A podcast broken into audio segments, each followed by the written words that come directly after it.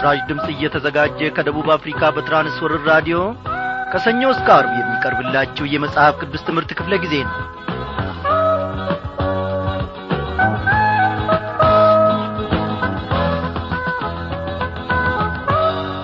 በየስፍራው ሆናችሁ በሚመች በማይመች አጋጣሚ ውስጥም ሆናችሁ ይህንን የራዲዮ መልእክት ለማዳመጥ የቀረባችሁትን የጌታ ቤተሰቦች ሁሉ ሰላምታችን በጌታ በኢየሱስ ክርስቶስ ስም በዚህ በአየር ሞገድ አማካኝነት ይድረሳችሁ እያልን ነው የዛሬውን ዝግጅታችንን እንጀምራለን። እንግዲህ እግዚአብሔር አምላካችን ከትንቢተ ዮናስ መጽሐፍ ታላላቅ ቁም ነገሮችን ለሕይወት ዘመናችንም የሚረባንን ስንቅ ሰንቆልናል። ዛሬስ በረከቱ ከእግዚአብሔር እጅ አልቃለችን? አይደለም ወገኖቼ እግዚአብሔር ምንጊዜም እጆቹ ነጥፎ አያውቁም ምንጊዜም የበረከት እጆቹ ደርቀው አያውቁም።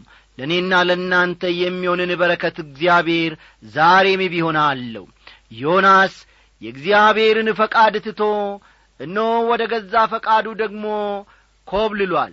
እግዚአብሔር ወደ ምሥራቅ ሂድ ሲለው እሱ ግን የገዛ መንገዱን ተከትሎ ወደ ምዕራብ ኮብልሏል።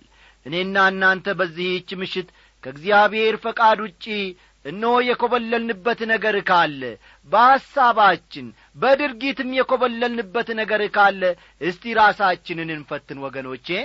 ወደ ሌላ ሰው ሳይሆን ወደ ራሳችን እየተመለከትን ዮናስ እኔ ነኝ። እኔ ነኝ ዮናስ እግዚአብሔር ሆይ ይቅር በለኝ። እኔ ነኝ ዮናስ እግዚአብሔር ሆይ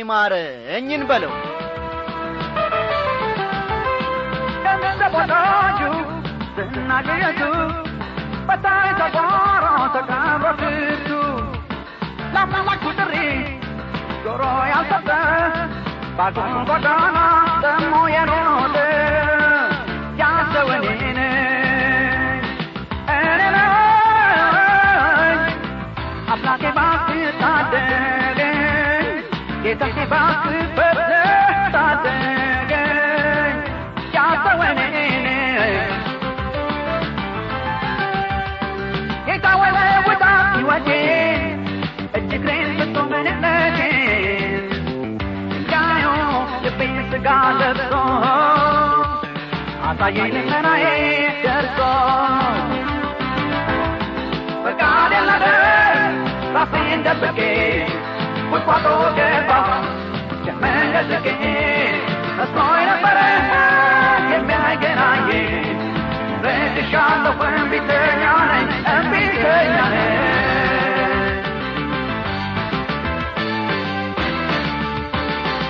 ያ ሰው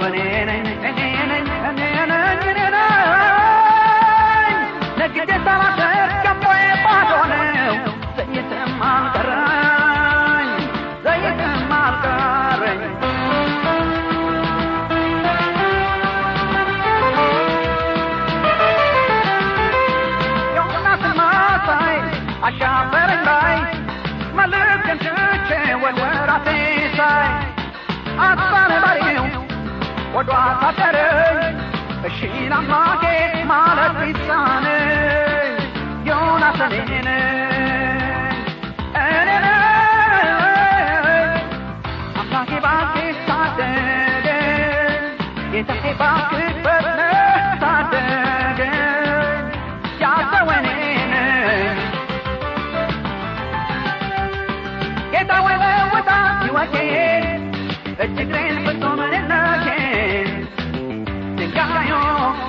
ሥጋ ለብሶ አሳየኝ ልመናዬ ደርሶ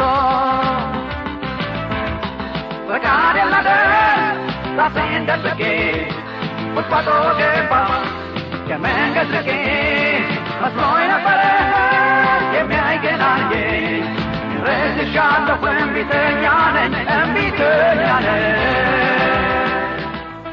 እግዚአብሔር ሆይ ዛሬም እምቢተኛው ልጅ እኔ አበበ ነኝ። ከአንተ መንገድ ሸሽቼ አምልጬ ቁጥቋጦ የገባሁት የራሴንም ፈቃድ ደግሞ ጌታዬ ሆይ ለመፈጸም ከአንተ የተሰወርኩት እምቢተኛው ልጅ እኔ አበበ ነኝ። እግዚአብሔር ሆይ እያንዳንዳችን ወደ ራሳችን እግዚአብሔር ሆይ እንድንመለስ ራሳችንን እንድንመለከት በዚህች ምሽት ደግሞ ወዳልና ጌታዊ እጅግ አድርገን እናመሰግናለን። በዚህን ሰዓት እግዚአብሔር አምላክ ሆይ የባሪያዎችን ትሑት ልብ አንተ ትወዳለህ። ከባሪያዎችህም አንደበት የሚወጣውን እስትንፋስ ደሞ ታደምጣለህ። እግዚአብሔር ሆይ በዚህች ውሏችን በዛሬው ቀን ከአንተ የኰበለንበት ብዙ ነገር አለ። ከአንተም ፈቃድ ውጪ የሆንበት ብዙ ነገር አለ እግዚአብሔር ሆይ መልሰን ወደ አንተ መልሰን ጌታ እግዚአብሔር አምላካችን ሆይ ፈውሰን እግዚአብሔር አምላካችን ሆይ በጎ ፈቃድህን ለማከናወን ኖ የታጠቀ ልብን ደግሞ በውስጣችን ፍጠርልን። በዚህች ምሽት እግዚአብሔር አባታችንና አምላካችን ሆይ ኖ መንፈስ ቅዱስ አስተማሪውን ልከህ ደግሞ ቃልህን አስተምረን። ተናገረን እግዚአብሔር አምላካችን ሆይ። ሰላሳና ስልሳ መቶም ፍሬ የምናፈራል ባሪያዎች አድርገ ቅረጸን። በእኛ ምክንያት በእኛም ቢተኝነት ሌሎች እግዚአብሔር አምላኬ ወገኖች ከእኛ ጋር የሚኖሩ ቤተሰቦቻችን አብረናቸው የምንሠራቸው ጓደኞቻችን ሁሉ እንዳይጐሳቈሉ እንዳይቀጡ እግዚአብሔር ሆይ ፈጥነህ በምሕረትህ ታደገን። በዚህ ጊዜ ደግሞ ሁሉንም ማድረግ እንደምትችል እናምናለን። ጸሎታችንን ስለ ሰማ ክበር ተመስገን። በጌታችን በመድኒታችን በኢየሱስ ክርስቶስ በአንድ ልጅ ስም አሜን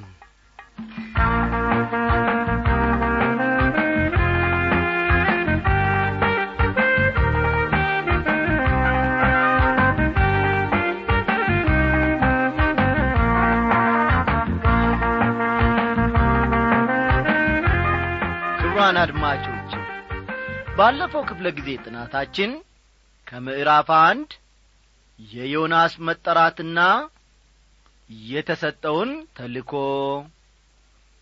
ዮናስ እግዚአብሔር ወደ ምሥራቅ ሂድ ሲለው እምቢ ብሎ ወደ ምዕራብ መሄዱን በተመለከተ ሰፋ አድርገን ከቁጥር ሦስት መመልከታችን የሚታወስ ነው ለዛሬው ጥናታችን ያመቸን ዘንድ እንግዲህ ወገኖቼ ባለፈው ክፍለ ጊዜ ጥናታችን ዮናስ እግዚአብሔር ወደ አዘዘው መንገድ ትቶ እግዚአብሔር ወደ አላዘዘው መንገድ ለምን ኮበለለ?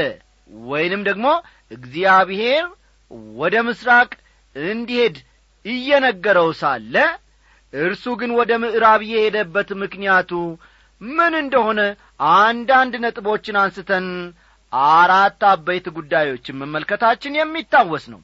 እነዚያን ነጥቦች በመመልከት የዛሬውን ትምህርታችንን እንጀምራለንና እስቲ መጽሐፍ ቅዱሶቻችሁን እንዲሁም መጻፊያ ደብተሮቻችሁን እስክታዘጋጁ ድረስ በዚህች አጠር ባለች ሙዚቃ አብረን እንቆያለን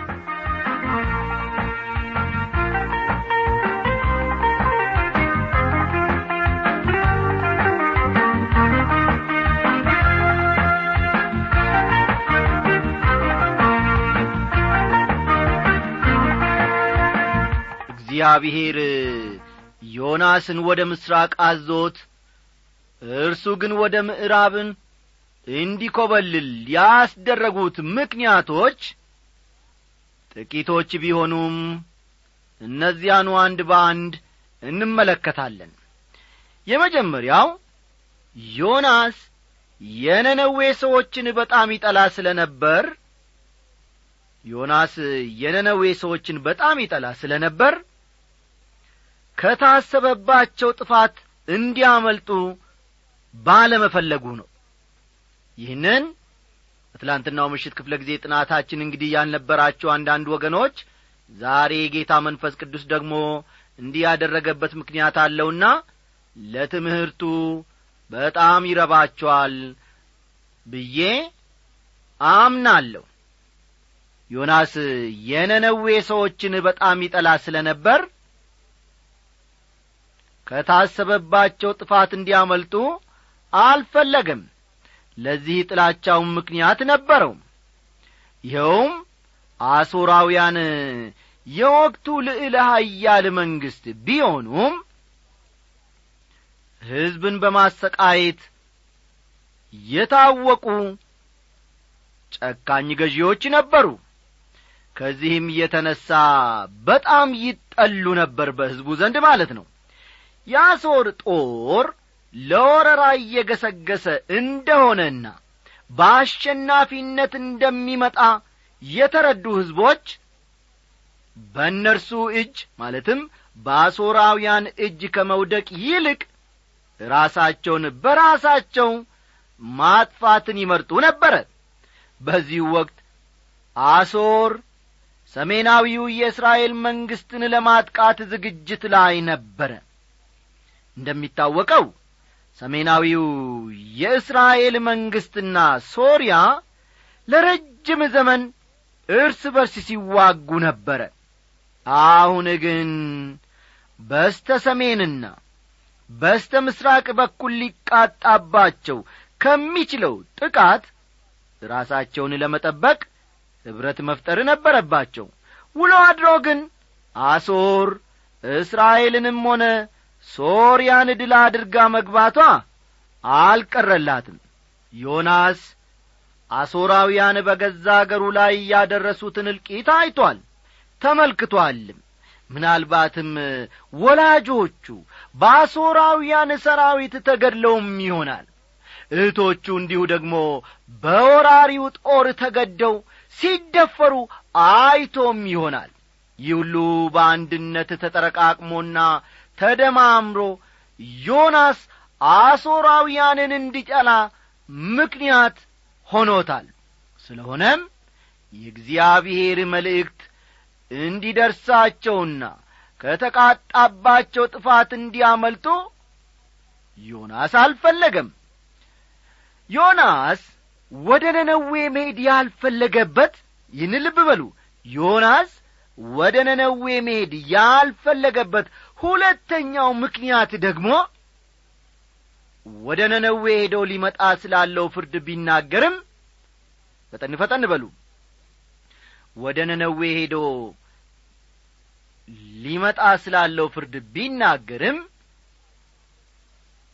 እግዚአብሔር ማሪ ስለሆነ እግዚአብሔር ቸር መሆኑን ዮናስ ስለሚያውቅና ስለሚረዳ የሕዝቡን ንስሐ መግባት ተመልክቶ ሊያድናቸው እንደሚችል ያውቃል። ስለዚህም ደህንነት ዮናስ ለአሦራውያን የሚመኘው ነገር አልነበረም። ልብ በሉ። እግዚአብሔር ምሕረት አድርጎ እግዚአብሔር ቸርነትን አብዝቶላቸው ለአሦራውያን ቢታደጋቸውና ቢያድናቸው ዮናስ የሚመኘው ነገር አልነበረም። ይህንን ለማየት ዮናስ አልፈለገም። ከዚህም የተነሣ ታዲያ ዮናስ በተቃራኒ አቅጣጫ መሄድን መርጧል። ወይንም ደግሞ እግዚአብሔር ወዳዘዘው ወደ ነነዌ ሕዝብ ሳይሆን ወደ ገዛ ፈቃዱ መሄድን መርጧል። ሸሽቷል ማለት ነው እግዚአብሔር ወዳዘዘው ሳይሆን ወደ ተቃራኒው አቅጣጫ የሄደበት ሦስተኛው ምክንያት ዮናስ ለእግዚአብሔር ባለመታዘዙ ነው። ዮናስ ለእግዚአብሔር ባለመታዘዙ ነው። ለዚህ ምንም ጥያቄ የለበትም ወገኖቼ እንደ አባካኙ ልጅ ሁሉ እርሱም ከእግዚአብሔር ፈቃድ ወጥቶአል ከእግዚአብሔር ፈቃድ ክልል ውጪ ሆኗል ማለት ነው።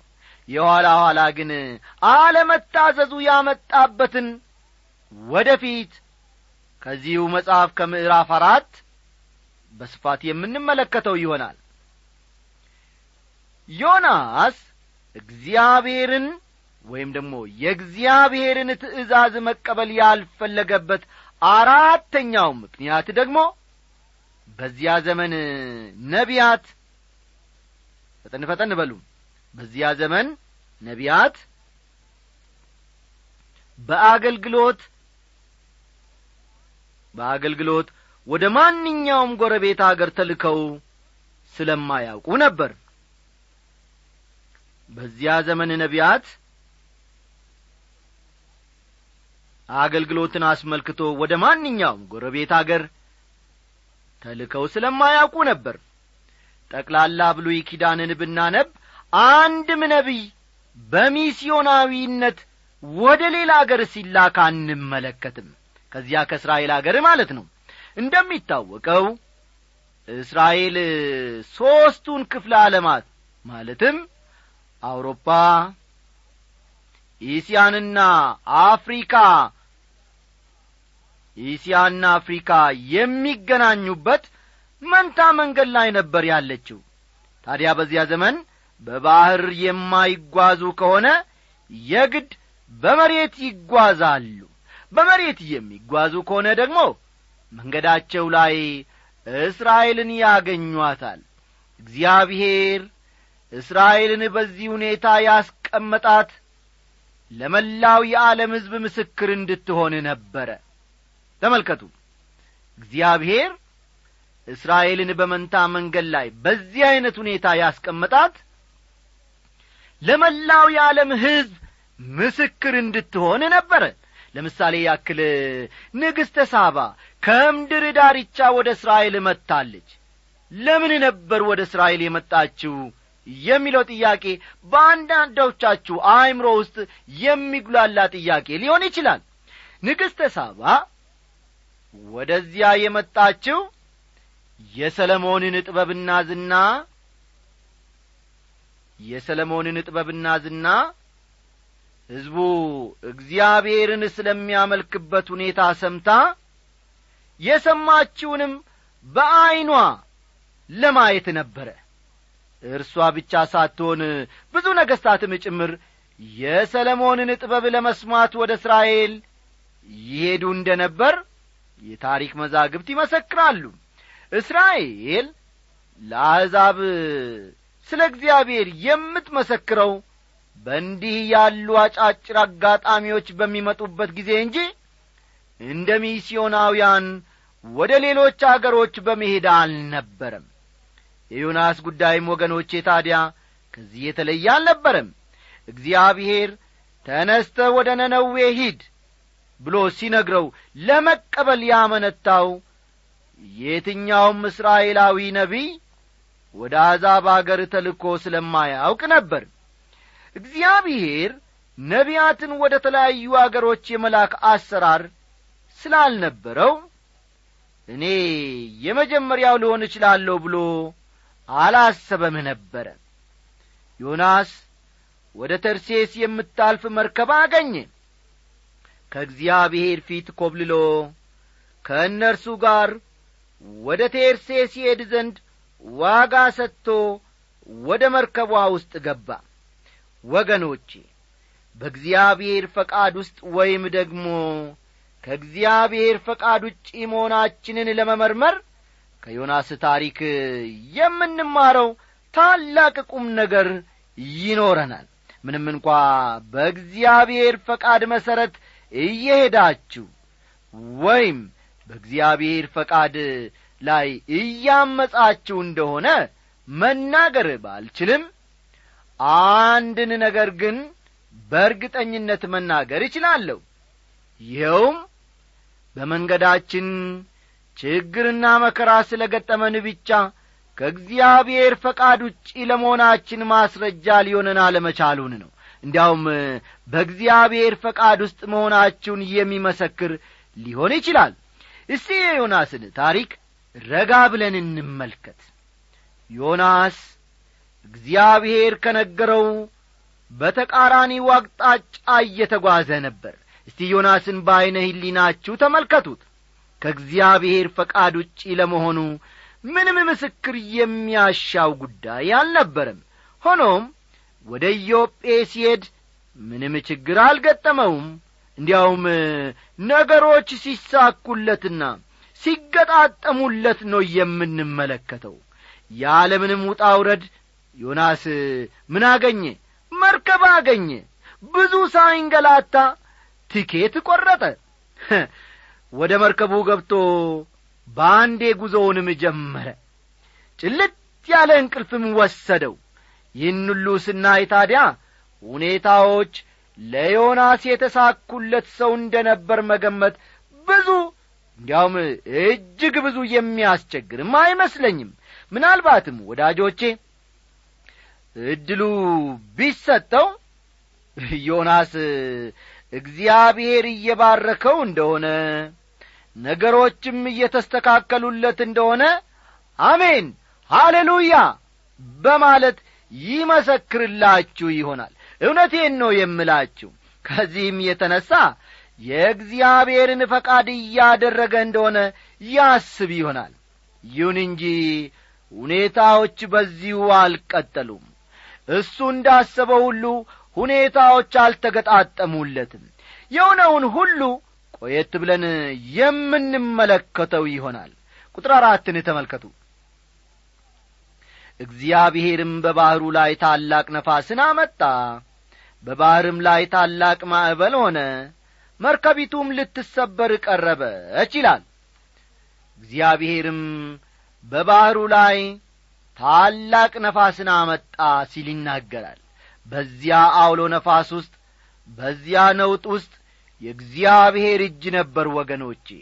አውሎ ነፋሱ በአጋጣሚ አልነበረም ጌታ ኢየሱስ ክርስቶስ በጀልባ በገሊላ ባሕር ላይ በነበረበት ጊዜ እርሱ ከባድ እንቅልፍ ወስዶት ነበረ።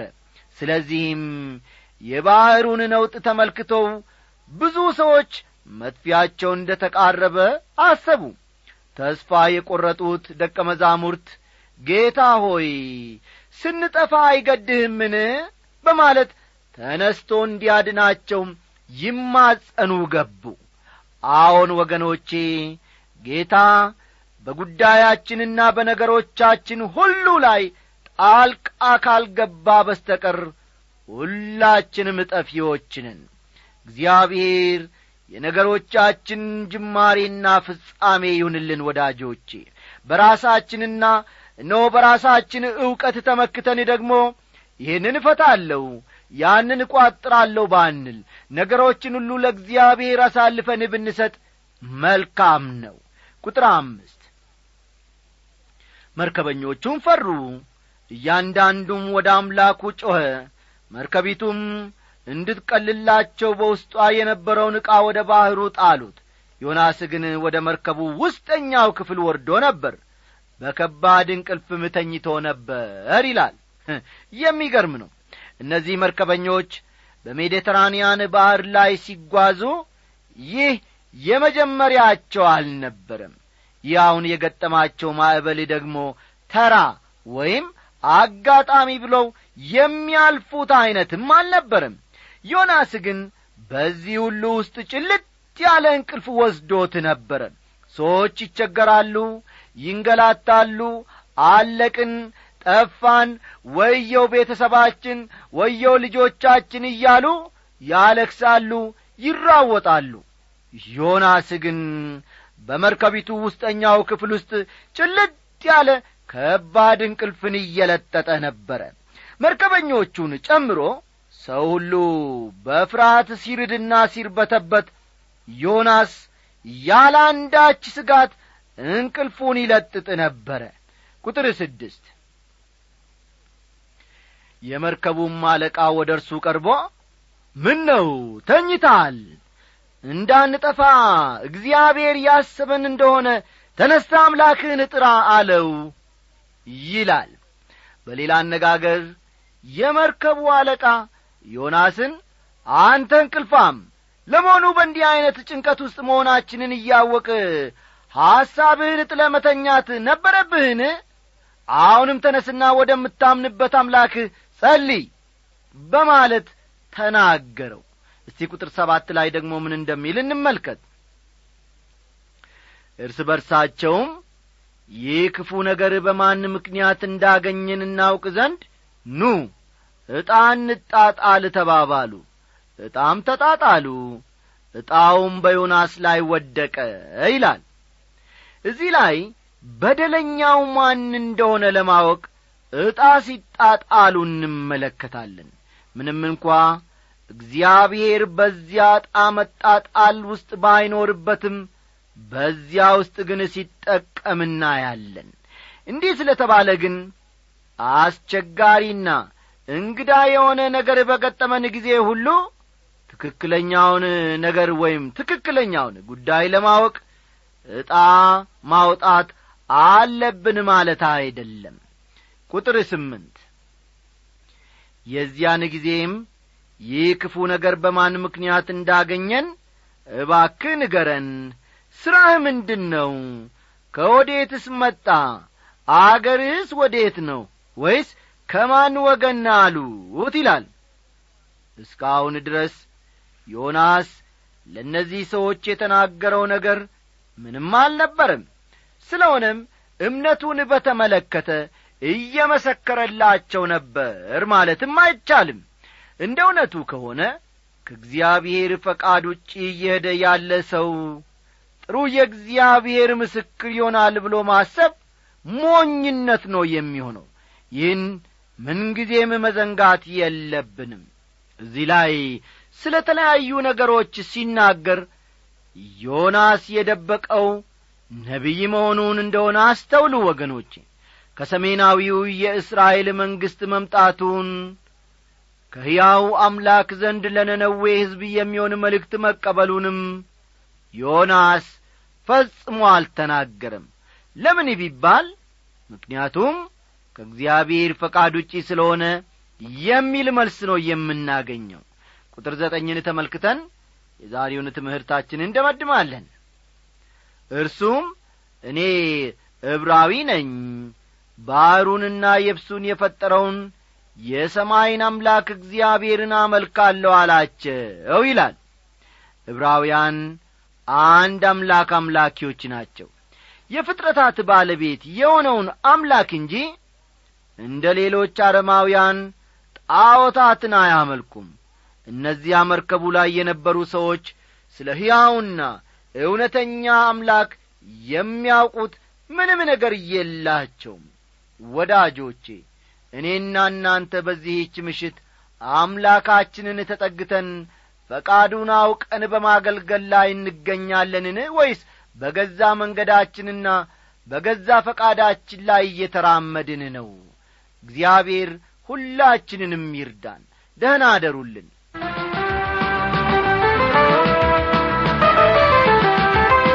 ከሽቼ ነበር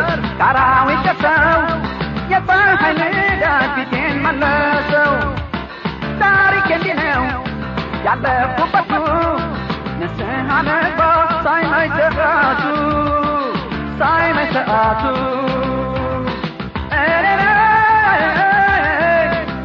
አምላኬ እባክህ ታደገን ጌታዬ እባክህ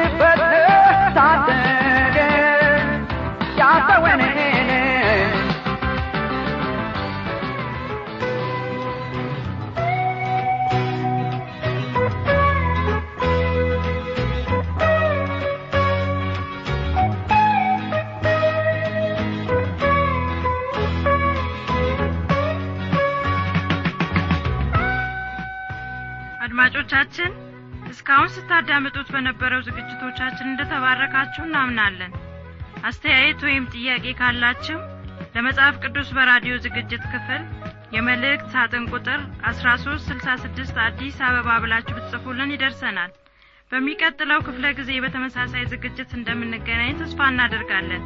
እስከዚያው ደናደሩ ጌታ በነገር ሁሉ አብዝቶ ይባርካችሁ